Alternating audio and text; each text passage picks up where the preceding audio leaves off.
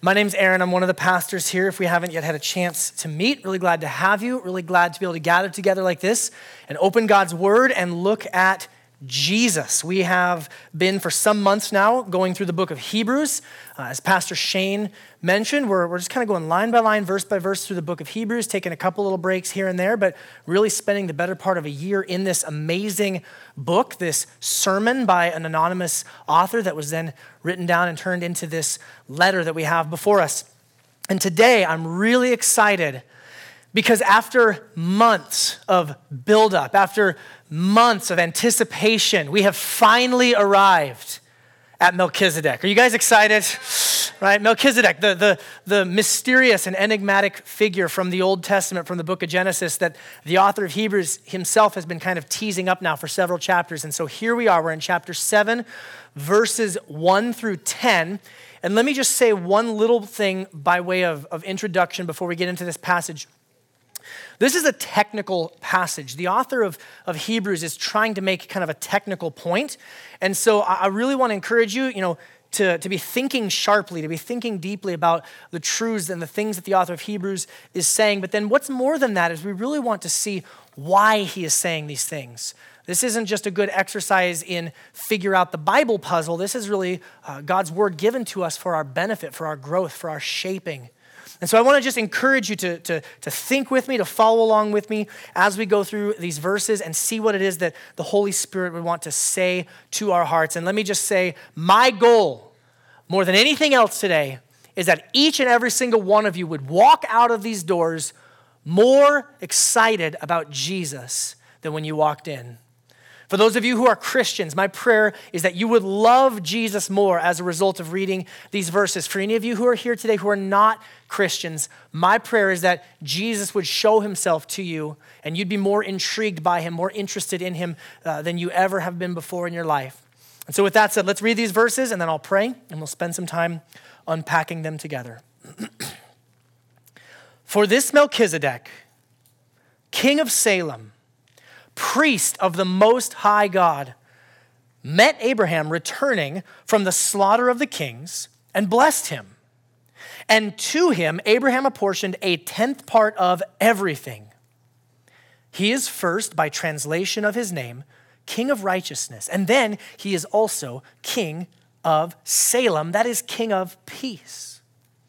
He is without father or mother or genealogy, having neither beginning of days nor end of life, but resembling the Son of God. He continues a priest forever. See how great this man was, to whom Abraham the patriarch gave a tenth of the spoils. And those descendants of Levi who receive the priestly office have a commandment in the law to take tithes from the people that is, from their brothers, though these also are descended from Abraham. But this man who does not have his descent from them received tithes from Abraham and blessed him who had the promises. It is beyond dispute that the inferior is blessed by the superior. In the one case, tithes are received by mortal men, but in the other case, by one of whom it is testified that he lives. One might even say that Levi himself, who receives tithes, paid tithes through Abraham, for he was still in the loins of his ancestor when Melchizedek met him. May God bless the reading of his word. Let's pray together. God, first of all, we want to come to you today thankful, grateful for your word, thankful that you have not left us to guess who you are, but you have revealed yourself to us. God, we thank you that your ultimate revelation, your ultimate communication was the person and the work of Jesus Christ. Jesus, we thank you for what it is that you have done to save us by dying on the cross and rising again to give us salvation.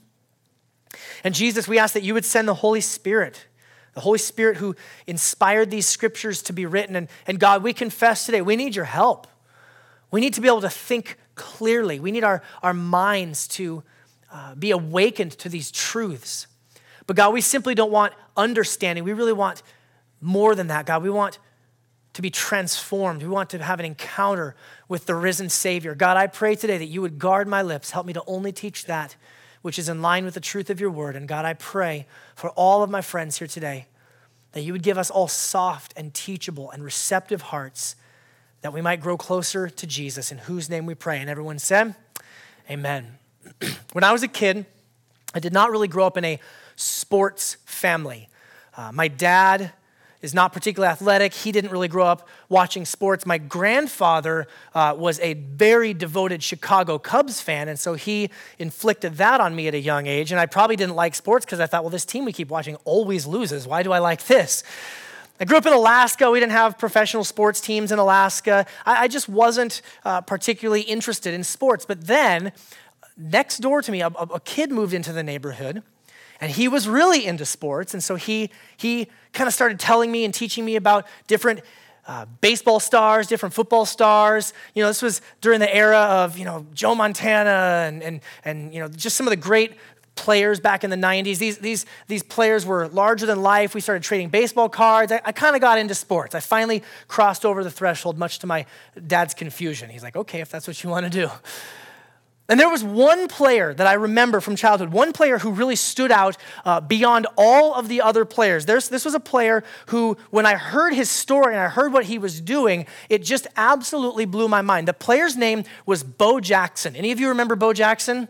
Bo Jackson was a remarkable player. He was a remarkable, uh, just physical talent. He set records in college in track and field. He had school records uh, in multiple sports. And this was the part that blew my mind when I learned that he played not only Major League Baseball, but he also played in the NFL. And even as a not, not sports type of kid, I knew that there weren't many people who did that. And I also knew that there was nobody else who made it to the all star team in two different leagues. He was pretty remarkable. He, he was uh, out of high school. He was drafted by the Yankees, but God had mercy on his soul, and he went to college first and played for Auburn. That's a joke. If you like the Yankees, we'll talk afterward and cast that demon right out of you. I'm just kidding. he went to college. He won the Heisman Trophy. He, he played in both the NFL and the, and the Major League Baseball until he got injured, and he played a few more seasons in Major League Baseball before eventually retiring. The thing that I didn't know, I was, I was doing some research on him this week. The thing that I didn't know as a kid was how much controversy he generated between the two leagues. Both Major League Baseball and the NFL put a lot of pressure on him, saying, You can't both play baseball and football. You need to choose one or the other, pick a lane and stay in it. It was controversial that he was trying to do these two different jobs. There was schedule conflicts, there was contract negotiations. It was a complex and controversial situation. Now, similar to that, today, the author of Hebrews is going to make a claim about Jesus. In fact, it's a claim that he has been making throughout the pages of, of, of the book of Hebrews. He's going to make a claim about Jesus that Jesus is both a king and a priest, and not just any priest, a high priest. And you need to understand that to the original hearers of this letter, the original hearers of this sermon, that's a very controversial claim. That Jesus could not serve in these two different roles. How could he be a king and how could he be a priest? We're going to investigate that today, how it is that, that Jesus is just utterly unique. As Bo Jackson was utterly unique to the world of sports in the late 80s and the early 90s, uh, infinitely more so, Jesus is unique in all of human history. But let me set the stage with a little bit of context first. I want you to understand that in the Old Testament, there were three primary offices of leadership, three primary roles that men and women would serve in. The first one is this prophets. Prophets is the first type of leader you see in the Old Testament. Both men and women served in the office of prophet, and the prophet's responsibility is simply to communicate God's truth to God's people. Who will speak for God? Who will tell us what is true? Who will help us know what is right from wrong? Who will correct us when we are walking or thinking or living in error? That job fell to the prophets. They were responsible to speak God's word. It was a weighty responsibility, by the way. If someone was found to be a false prophet, if someone was speaking uh, things that were not true about God, do you know what the penalty was? Death. Death penalty for taking God's name in vain, death penalty for speaking falsely about God. The second office of leadership we see is that of the king. A king is a political leader. They're entrusted with civic responsibilities. Their job is to lead and protect and provide for God's people. We see that there was uh, uh, the first king put in place over the nation of Israel, a man by the name of Saul. Saul was a king from the tribe of Benjamin, and he had an okay start, but things did not end up going very well for him. He was fearful, he was selfish, he did not trust God, he did not listen to Samuel the prophet, and eventually God removed him from being a king. And instead, he said, I will put David in as king. David, who is a man after my own heart. David, who will lead the people the way I would want them to be led. And he promised to David, he said, David, your descendants will always sit on the throne of the house of Israel. You will always have someone who is descended from you ruling and leading over God's people. And if you read the rest of the Old Testament, there are a great number of kings who rule over God's people. Some of them do okay, some of them do not so okay, and quite frankly, many of them are a colossal failure. Just an absolute train wreck, not, not a good track record. And the third office of leadership that you see in the Old Testament is that of the priest. The priests were responsible for caring for and loving and, and ministering to and offering sacrifices for the people of God. They were in charge of the spiritual life of the nation of Israel. If the kings were in charge of the civic life, then the priests were in charge of the spiritual life. If you committed a sin and you needed to pray a prayer of repentance and have someone offer a sacrifice so that you could be forgiven, you went to a priest. The priests had a very important role and of those three offices of leadership, the priest is the one that has the most stringent restrictions and requirements. In order to serve as a priest, you had to be from the tribe of Levi. In fact, more than that, you had to be from the family group of Aaron, the tribe of Levi, one of the 12 tribes, but the family group of Aaron. In fact, there is a whole book of the Bible, the book of Leviticus, that prescribes how the Levites are to serve as priests, how they are to be, uh, what requirements they're to meet to serve as priests. Once they've met those requirements, what they're supposed to do, how they're supposed to lead and worship. It is a very intense role to serve as a priest. Now, backing up throughout the book of Hebrews, as we've been reading through, we keep seeing the author of Hebrews referring to Jesus in all three offices of leadership. Let me just fly through a few references really quickly so that you can see what I'm talking about. He speaks about Jesus as being a prophet. Chapter 1, verses 1 and 2, he says, Long ago, many times and in many ways, God spoke to our fathers through the prophets, but in these last days, he's spoken to us by his son. He says that the prophets were good, but Jesus is even better communication from God. Chapter 2, verse 3, it says that this message of salvation was declared by the Lord, was declared by Jesus. Chapter 3, verses 5 and 6, it says that Moses was faithful over God's house to testify, to speak about things that were to come later on, but Jesus is faithful over God's house as a son. Moses was a prophet, he's saying, but Jesus is a better prophet. And in chapter 4, verse 2, it talks about good news coming to us through Jesus. Jesus is the ultimate prophet. Jesus is the ultimate communication from God. You want to know what God is thinking, you want to know what God is saying, you want to know what God is like, you look at Jesus. Now, the first hearers of this letter, that wouldn't have been very controversial to them. Anybody could be a prophet. They had to be called by God, obviously. They have to be anointed by God. They have to speak truth about God. But, but lots and lots of different people throughout the Old Testament and into the time of the New Testament served as prophets. That's not controversial. The first hearers wouldn't have batted too many eyelashes at this claim. The author of Hebrews also refers to Jesus as a king. Again, quick survey. Chapter 2, sorry, chapter 1 verse 2. It talks about the son was appointed the heir of all things. He gets an inheritance. That's royal language. Verse 3, he sat down at the right hand of the majesty on high. Chapter 1, verse 8, of the Son, he says, Your throne, O God, is forever and ever. The scepter of uprightness is the scepter of your kingdom. That scepter is a, a royal term. Chapter 2, verse 8 says that everything was put in subjection to Jesus. That means he's ruling, that means he's reigning, that means he's leading and overseeing. Chapter 2, verse 9 says that Jesus is crowned with glory and honor. Kings wear crowns. And in chapter 2, verses 14 through 15, it says that Jesus defeated the one who has the power of death, that is, the devil, so that he might set free his people who were under lifelong slavery and in fear of death.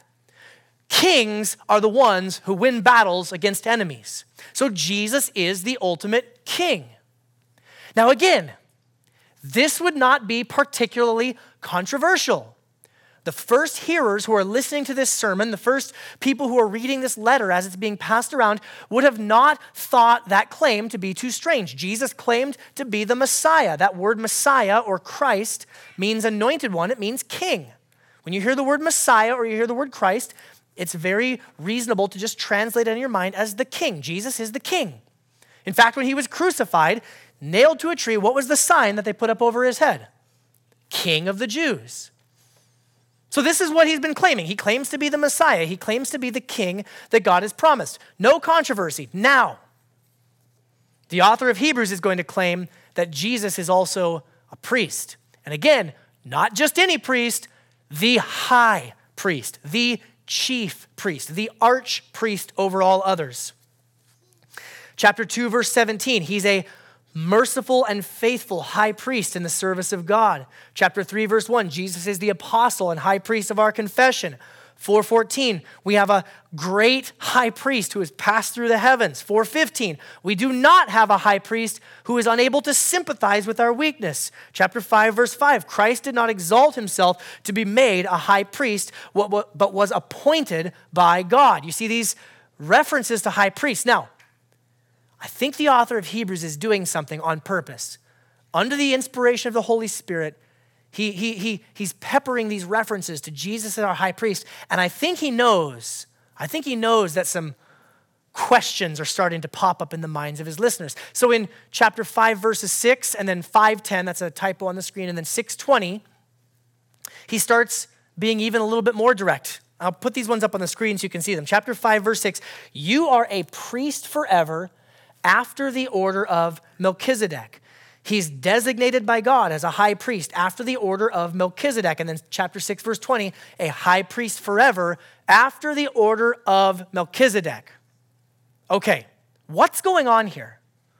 Why is he starting to get so specific? Why is he bringing Melchizedek up, peppering these references in throughout the last few chapters that we've been looking at, leading up to today? He's answering what would be a legal controversy. There's a legal controversy taking place here. And the controversy is this. Remember what I said? Only people who are from the tribe of Levi and only people who are descended from the family group of Aaron are allowed to serve as priests. If you remember a few months back, we looked at Exodus chapter 28 when God instructed Moses, Bring Aaron and all your sons, and they are the ones who will serve me as priests. Only they are allowed to serve me as priests. This is the law. This is a binding rule, a binding requirement. Jesus is not descended from the tribe of Levi. Jesus is not from the family line of Aaron. Now, to you and to me, this may be hard to understand why it would be so controversial, but let me give you just a little reminder of a controversy that is going on right now in our presidential election. There is a candidate for the Republican Party named Ted Cruz. Have you heard of him? I feel like I can't even go on social media. I can't go in public. I can't be awake without hearing about some presidential candidate doing something. It's, what is it? It's February. I'm already sick of the election cycle. Do I get an amen from anybody on that? Okay, thank you. Good. God, we pray for our leaders. You instructed us to do so, and forgive my hard and resentful heart. All right. Ted Cruz was born in Canada. I know, right? The shock. I'm from Alaska originally. I'm, I've, my whole entire life I've spent being mistaken for a Canadian, so I, I have a complicated relationship with Canadians. Ted Cruz's uh, mother, from what I understand, was working in the oil fields in Canada as an American citizen. She gave birth to him there in Canada, but he is uh, an American citizen. He can prove legally that he actually has the, the right to serve in the office of the President of the United States. Now, this is without no small amount of controversy. Talk radio, blogs, newspaper articles, magazine articles. Oh my goodness, can you believe? And then they all start bringing up, you guys remember eight years ago? Was Barack Obama born in the United States? Was he born in, I think it was Kenya, or was he born in Hawaii? If he was born overseas, he can't be president. Big drama, big controversy, lots of clicks on your website, lots of copies of your magazine sold, right? We still get into that type of controversy as Americans. Don't pretend like you're above it. But that type of drama, that type of controversy, is the same type of thing that's going on here. If, if Ted Cruz or Barack Obama or some other politician is not legally allowed to serve in the office of the President of the United States, then they shouldn't serve in the office of the President of the United States. But there's something even bigger going on here because you have to understand how important the life of a priest was to the people. If, if we have an illegitimate president, that's one thing, that's concerning, right? But you have to put yourself in the mindset of the Jewish people. Listen, if, if you have someone serving in the office of priest who is not legally allowed to serve in the office of priest, then you have no way of knowing that your sacrifices are accepted by God and that your sins are forgiven. You can't claim to be in right standing with God if the people, the men who, who have been charged with representing you before God, are illegitimate priests. This is a big deal. Can you imagine living with that type of fear? Can you imagine living with that type of anxiety? Can you imagine living with that type of pressure? I just want to make sure that the priests are legitimate. A lot of weight was put on the priesthood. Now, Let's get back into our passage here and see where the author of Hebrews is going to take this. Chapter 7, verse 1. For this Melchizedek, this Melchizedek I've been talking about, I've been teasing up, he's the king of Salem, priest of the Most High God, met Abraham returning from the slaughter of the kings and blessed him, and to him Abraham apportioned a tenth part of everything. He is first by translation of his name, King of Righteousness, and then he is also the King of Salem, that is the King of Peace. He's without father or mother or genealogy, having neither. Let me stop right there, actually, just pause right there. This is, this is the full story of Melchizedek. If you were here last week, you remember that we, we went back into Genesis 14 and we spent our entire time together last week looking at Genesis 14 this story about Abraham. And let me just do a, a, really brief recap for those of you who weren't here or those of you who had a, had a hard week. Um, let me just remind you what we learned last week. First of all, we remember that Abram went and he fought a battle against a very powerful king and he won. Against all odds, he won. God gave him the victory. Abraham is coming back from this victory, heading back home, and two kings come out to meet him the king of Sodom and the king of Salem. The king of Sodom offers him money basically a bribe, dirty money, said, Hey, thanks, Abraham, for, for helping me beat that king. I didn't like him anyways. Here's a bunch of money. Let's make a deal. And the king of Salem comes out, Melchizedek, and says, Abraham, here's bread, here's wine. Let me pray a blessing over you. And Abraham was faced with a choice which, which king am I going to align myself with? The, the king of Salem, the king of righteousness, or the king of Sodom? And by God's grace, he aligned himself with Melchizedek. And we learned seven things about Melchizedek. Let me just briefly run over this list again so that we're all up to speed. Number one, we see that he's a mysterious figure. Melchizedek is a very mysterious figure. He, he just kind of shows up and he disappears. There's not a lot explained or, or told about him. He kind of comes in and, and just rattles everybody's cage and then kind of disappears. Number two, we saw that he's the king of Salem. That's the city that he rules over. The word Salem is translated as peace. The author of Hebrews thinks that's important. We'll talk more about that in a minute. But it's also an early reference to Jerusalem, the city where David would rule as king, the city where Jesus would be crucified and buried and risen again for our salvation. Melchizedek is a king of righteousness, it says. That's what his name means. The author of Hebrews says when you translate his name, Melchizedek, that means king of righteousness. Number four, he's a priest of the Most High God. That would have been the most controversial part of this story that he is a priest somehow, but he's not descended from the tribe of Levi. He's not descended from the family of Aaron.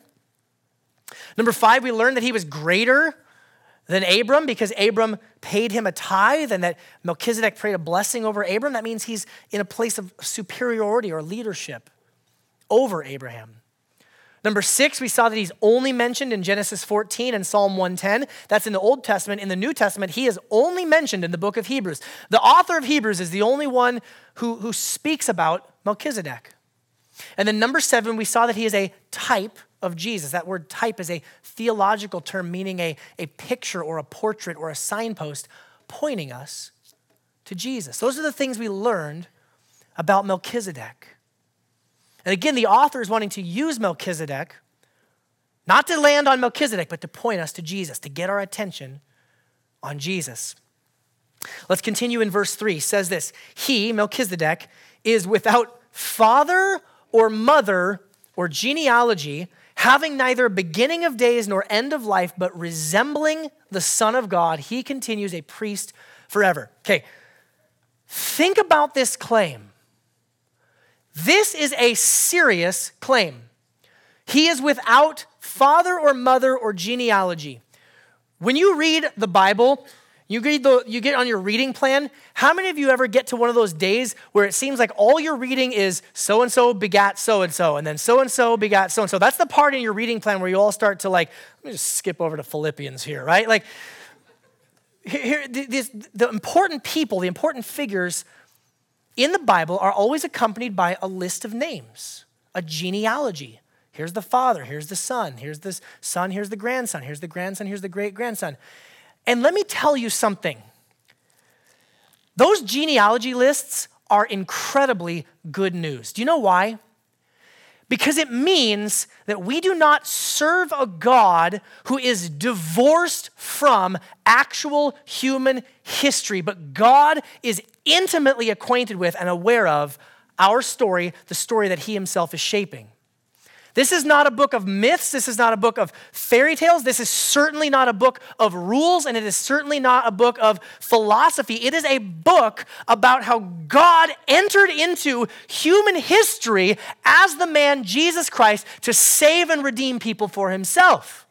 And so when you read those genealogy lists, you can thank God. You, you can fall on your knees and worship God.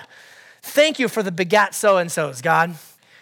Because it means that this book is trustworthy. It means that this book is reliable. It means that you are interested in what's going on in our lives. That wasn't in my notes, that's free of charge. What the author of Hebrews is saying here, though, is that Melchizedek, he's an important figure. He's obviously very important, but he has no genealogy. Nothing is, is spoken of him. Now, I don't believe that the author of Hebrews is meaning literally he has no father or mother like that he just grew out of a test tube. But I believe he's speaking as, as, as he appears in the story. He says this having neither beginning of days nor end of life. I don't believe he's literalistically speaking of Melchizedek being eternal. Only God is eternal. But the way he appears in the story, he, he has no genealogy, he has no beginning or end, says he continues a priest forever, and then the point is that he resembles the Son of God. The way that Melchizedek shows up in the story is to make us think of something else, someone else, Jesus. This is what one commentator, Philip Hughes, says. I like, I like how he says this. This description, without father or mother or genealogy accordingly, should not be taken literalistically to mean that Melchizedek had no parents or family, nor does the statement that he had neither beginning of days nor end of life intend us to understand him as an eternally existent being who experienced neither birth nor death. The point is that these assertions apply positively to Christ, not to Melchizedek. The significance of the biblical silence is that it marks Melchizedek out as a type who, in these respects, resembles the Son of God, who alone exists everlastingly from eternity to eternity, surrounded by this silence. Melchizedek is the figure, but Christ is the reality. Here's the point. Don't lose the point. Here's the point. The author of Hebrews says when you look at Melchizedek, he should serve to point you to Jesus. Melchizedek shows up in the Old Testament to show us what type of a priest Jesus would be. That's the point. That's what he is saying. Now, up to this point, the author of Hebrews has been answering objections, right? People are raising questions. How could Jesus be a priest? That's not legally allowed. And now he's going to take a turn. I think he's answering yet another objection. Here's the objection. You ready for the objection? Okay, Mr. Hebrews guy, I understand what you're saying. Jesus is a priest. He's not a priest from the tribe of Levi, but he's a priest, a priest from, you know, the Melchizedek line. Okay, I get it. I'm with you. But isn't that kind of junior varsity? I mean, Melchizedek just shows up for one little verse and then he disappears. I mean, think about the Levites. Levites, that's the big leagues, the tribe of Levi. They have the law given to them, they have the tabernacle, they have the temple. You know, this is the NFL, and Melchizedek's like the Canadian Football League, right? Like the, if that's even still going. Right? Sorry to pick on the Canadians today. This is, this is, this is not great.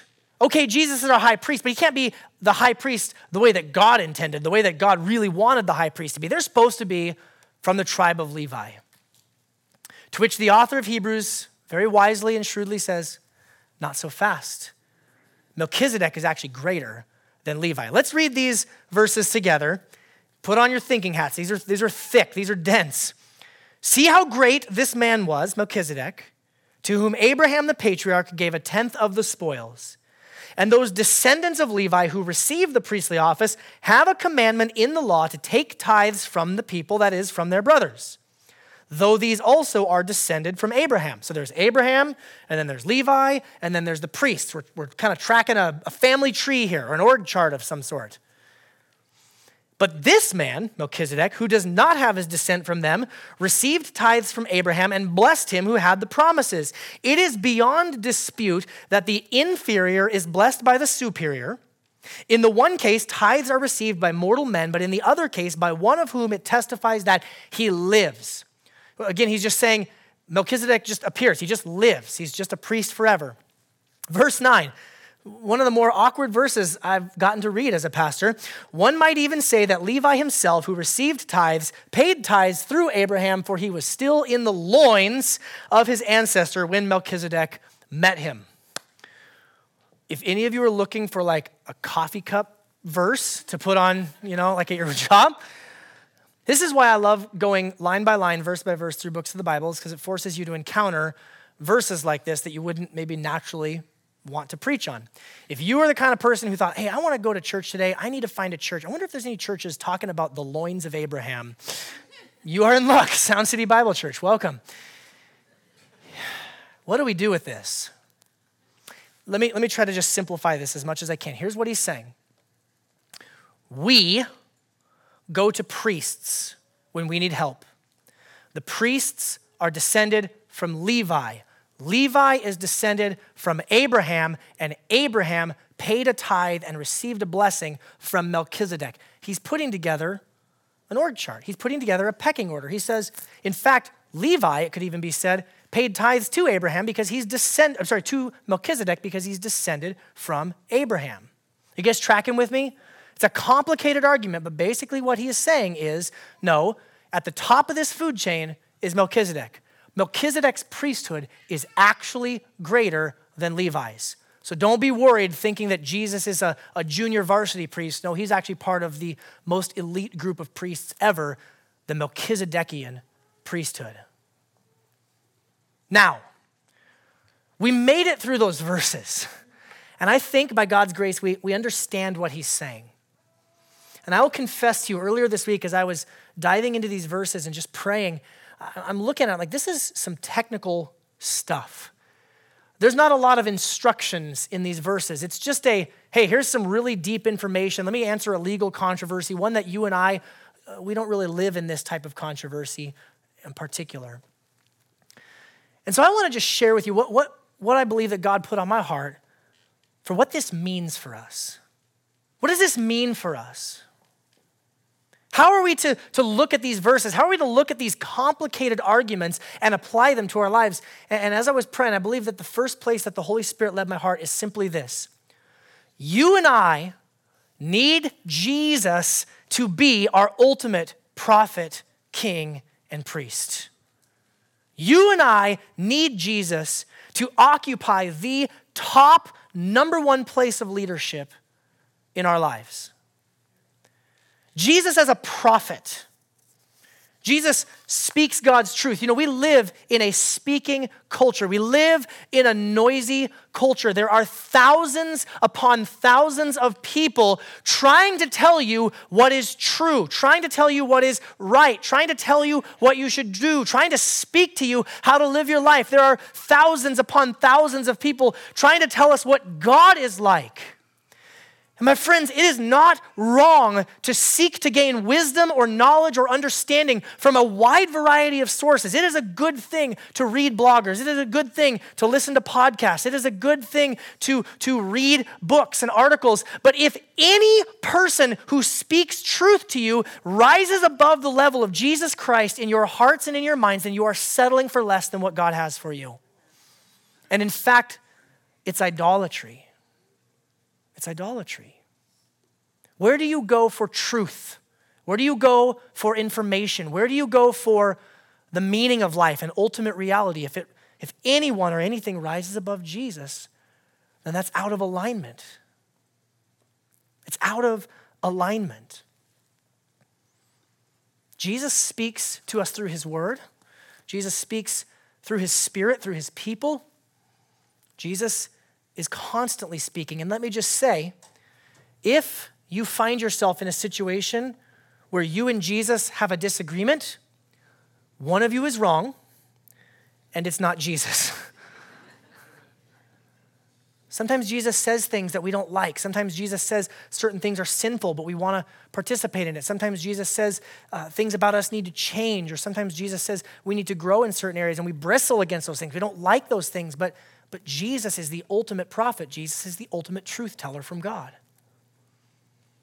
And as Christians, our job is to learn how to submit in increasing measure to Jesus as our prophet.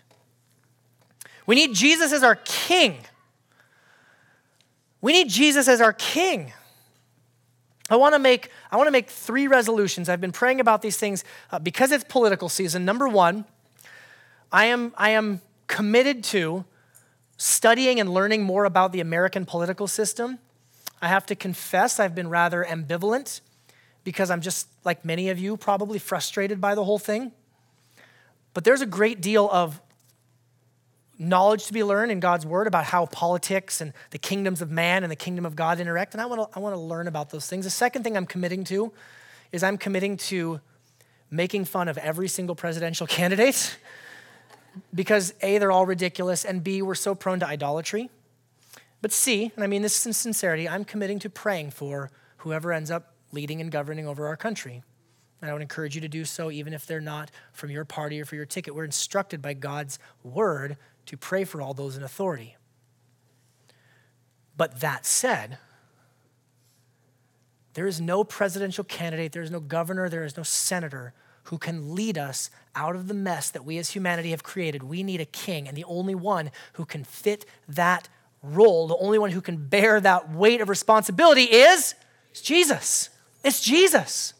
It is not a sin to, you know, be a part of a political party. It's not a sin to have a favorite presidential candidate. But again, if any of these people, these, these mere mortals, rise above the level of Jesus Christ in your heart and in your mind, then it is not God's best for you.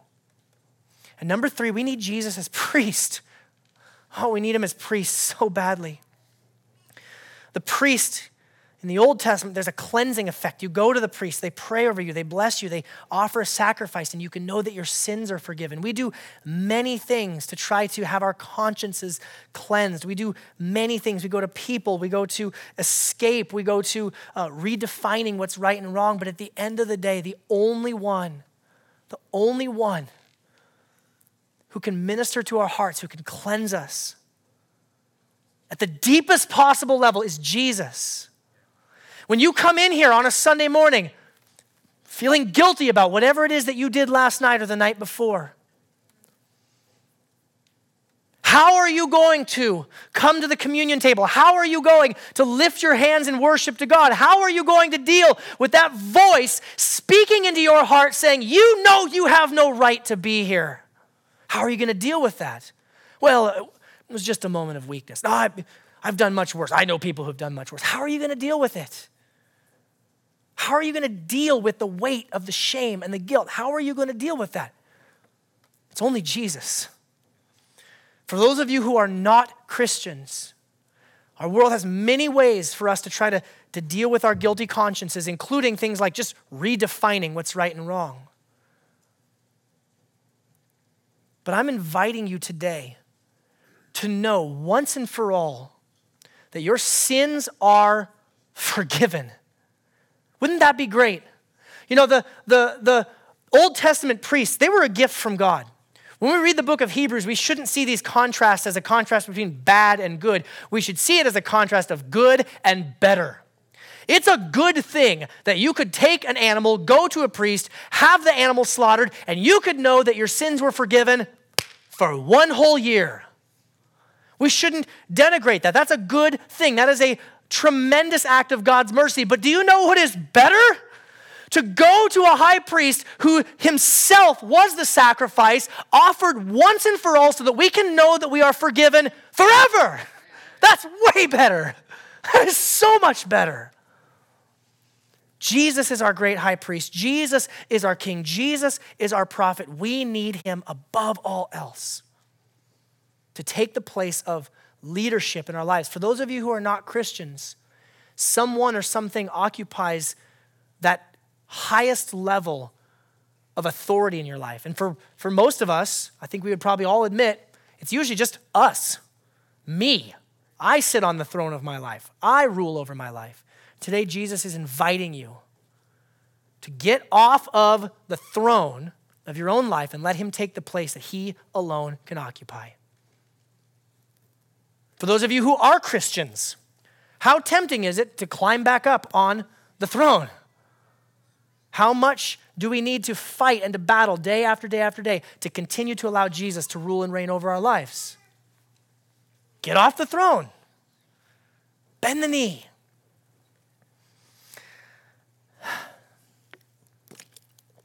I love this passage so much. So much of God's grace. I want to close. I want to close with five points. I, I heard it as I said it. Um, five brief reflections in closing, and I, and I do mean brief, specifically on the words righteousness and peace. When it talks about Melchizedek being a king of righteousness and a king of peace, the Holy Spirit just stirred that in my heart um, big time yesterday. Yeah, I was working on the sermon on Saturday because um, God was just speaking to me through these verses. I want to just share five things with you real quickly. Number one, Jesus is a righteous king. And I want you to understand how weighty that is. I want you to understand that Jesus is righteous. Another word that the Bible uses is justified. Those words are, are, are the, the same word in the Greek righteous, justified. Everything lines up, everything is right, nothing ever out of place, nothing ever wrong. God is perfectly and entirely holy. And when Jesus came and lived on the earth for his approximately 33 years, he never sinned. He lived a perfect, righteous life. Jesus is a righteous king. And I think for many of us, especially those who have grown up in the church, those of us who are familiar with the Bible, those words can lose some of their impact. Do you understand what it means that Jesus is a righteous king? Have you caught your breath and been taken aback at the thought that there is no sin and no darkness and no deceit in him at all? Like the prophet Isaiah, when he came into contact with the holy God, he fell down. He says, Woe is me! I am undone. I am unraveling. I'm coming apart at the seams because I have an encounter with a righteous God. Does that weigh on you? Does the fear of the Lord, the right type of the fear of the Lord, come into your heart? Number two, Jesus is a king of peace. And this is so good, especially in light of the first point. If Jesus is a righteous king, none of us measure up to his standard of righteousness, but Jesus is a king who came to bring peace through his death, through his resurrection. Romans 5 says, We have been justified, we've been made righteous by faith, and we have peace with God through our Lord Jesus Christ. How do you know? That you are at peace with God despite your sins and your flaws and your shortcomings? It's only through Jesus.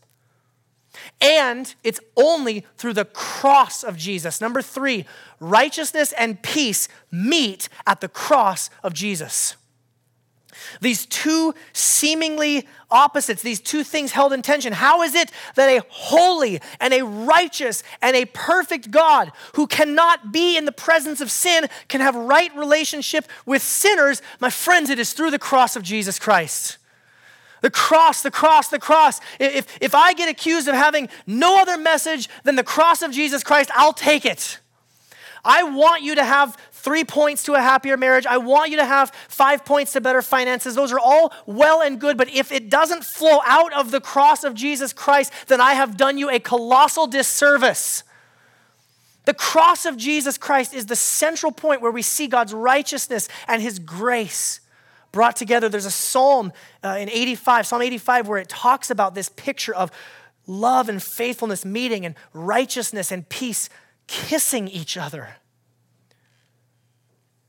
God's righteousness over here, his absolute commitment to his own holiness and his absolute commitment to reconciling with sinful people, broken people like you and like me. Tim Challies, pastor and author from Canada, incidentally. Um, I didn't intend this to be the Canadian sermon, but this is a quote that he says um, I found just very helpful. It says, At the cross, we see just how much God values his holiness. We see that God will not violate his own holiness, even in order to save the ones he loves. God will not violate his holiness. Christ served the complete sentence of just wrath that I deserved. This is the mercy of the cross, the sinless one serving the sentence of the sinner. Here at the cross, we see wrath and mercy meet. We see both of them in their glorious fullness, the ultimate display of God's wrath and the ultimate display of God's mercy. Friends, never take your eyes off the cross of Jesus. Never, ever, ever take your eyes off the fact that Jesus died. Oh, yeah, and then rose again. And he's alive forevermore.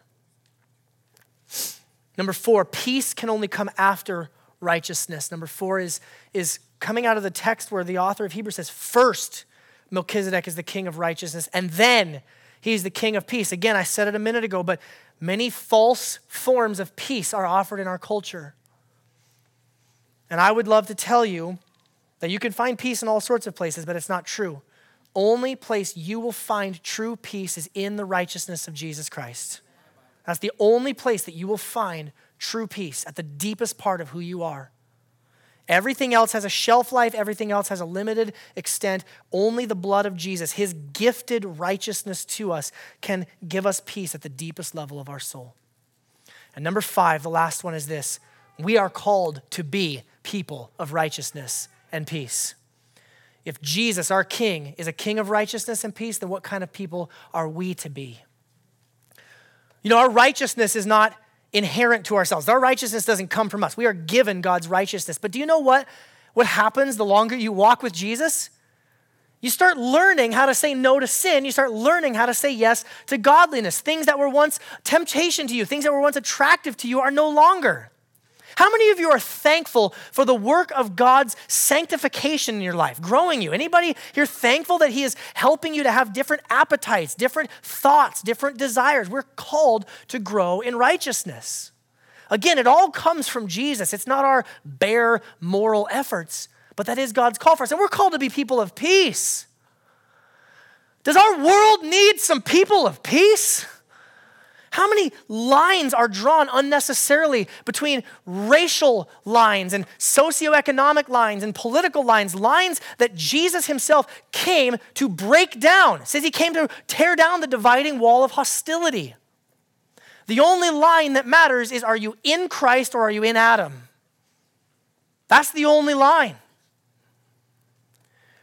We need to be people of peace. Do you have enemies? Do you have enemies? Like, not hypothetically. I mean, like people, like right now, as I say it, you're like, oh, them. Those people, that guy. What does Christ call? Love them, pray for them, serve them, be peacemakers. Parable of the Good Samaritan. I could go on and on and on. The world needs people of peace. If Jesus came, if, if Jesus came, listen to this.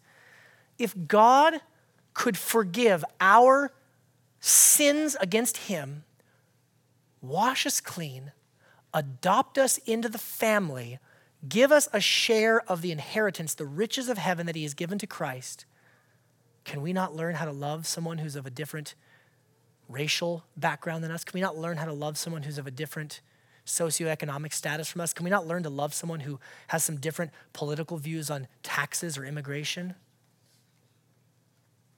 We're called to be people of righteousness and peace. Charles Spurgeon, I'll close with this quote. quote if any man shall say to you, Come and let us sin together, reply to him, I cannot enter into association with you, for I must first be pure and then peaceable, since I serve a Lord who is first King of righteousness and after that, King of peace. We must lift up the banner of truth, or we shall be meanest of all cowards. God has made us kings, and we must first be kings of righteousness, and after that, kings of peace. How is God calling you to respond today? For some of you, you're recognizing a leader or someone that you put in place above Jesus. Repent, throw that idol down. Some of you are not Christians. Today, you're invited to pray a prayer, a simple prayer God, I have been the acting Lord and ruler over my life, but I want you to be the Lord of my life. God's not God's not interested in a, a, big fancy prayer, but a simple cry for help. He will answer. The Bible says a, a broken heart and a humble spirit, He will never deny. He'll never turn you down. God, I need your help. I need your grace. I need your forgiveness. We're going to go into a time of response now, and we're going to respond in a variety of ways. The first way we're going to respond is through the giving of our tithes and our offerings. So, if the financial stewards would please come forward and collect the offering, I'd appreciate that. Two things if you're a guest or a visitor, please know you're not under any obligation to give. You're welcome to if you'd like, but this is uh, not something we want to make you feel awkward about. Number two, the Bible says that God loves a cheerful giver, and so we want to give as an act of worship, not as obligation or just mere duty. We want to give as those who have been set free, as those who have been given the greatest riches of the kingdom of heaven. While they're collecting the offering, let me go over a few discussion questions, things we can talk about in our homes and our community groups this week. The first one is this Where in your life are you prone to lean on other leaders above Jesus? And what is Jesus asking you to do about it? This would be a good week to practice vulnerability in your community groups. Number two, where in your life do you need Jesus' priestly work, cleansing, forgiveness, righteousness, and peace, and share these needs with your group? And, and let me just share something with you. During the, the first service this morning, Holy Spirit just very clearly put on my heart not only do do each of us need to work on being vulnerable and opening up about the areas of sin in our lives that, that we have so much shame over. But I feel very strongly uh, impressed by the Holy Spirit to say that some of us need to grow and mature in how we hear other people's confession of sin. That that is not the time to respond with wide eyes and a gasp. That is not loving, that is not merciful. How I didn't even know that about you, that you were capable of that. No, this is a time to move in with the love of Christ, with a humble heart, a humble spirit that says, you and I stand on equal footing before the cross of Jesus. We are both broken sinners. Your sin and my sin doesn't put us in like a junior and senior level category of sinner. We are all sinners saved by the grace of God through the blood of Jesus. So some of us need to learn how to hear sin and confession better. Amen? So that's for somebody here today. Number three, if Jesus is the ultimate prophet, priest, and king, how does that help us?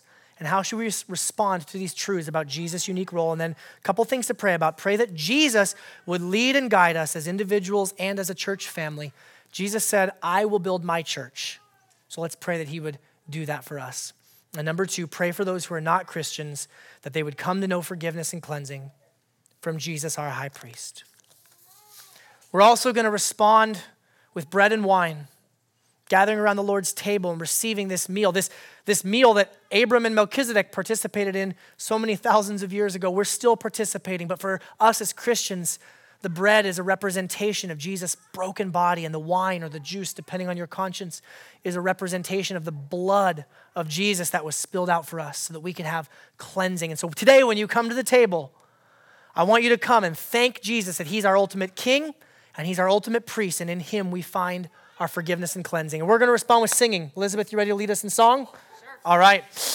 Elizabeth is going to lead us in song. I just asked her right now, and so we're going to sing. Church, I want to encourage you to lift your voices and praise this one who is our great King and our great priest. Let's all stand together and I'll pray, and we'll begin our time of responding.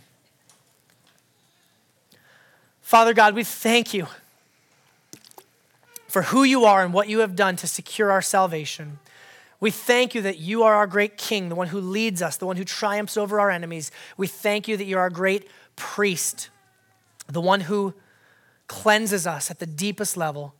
And God, for any of my friends, my brothers and sisters here today who need your cleansing work in their lives, I pray you'd meet them in this time. As we sing and as we celebrate the table, would you meet with us now, Lord Jesus? We pray all of this in your precious name. Amen. Church, let's come forward and respond when you're ready.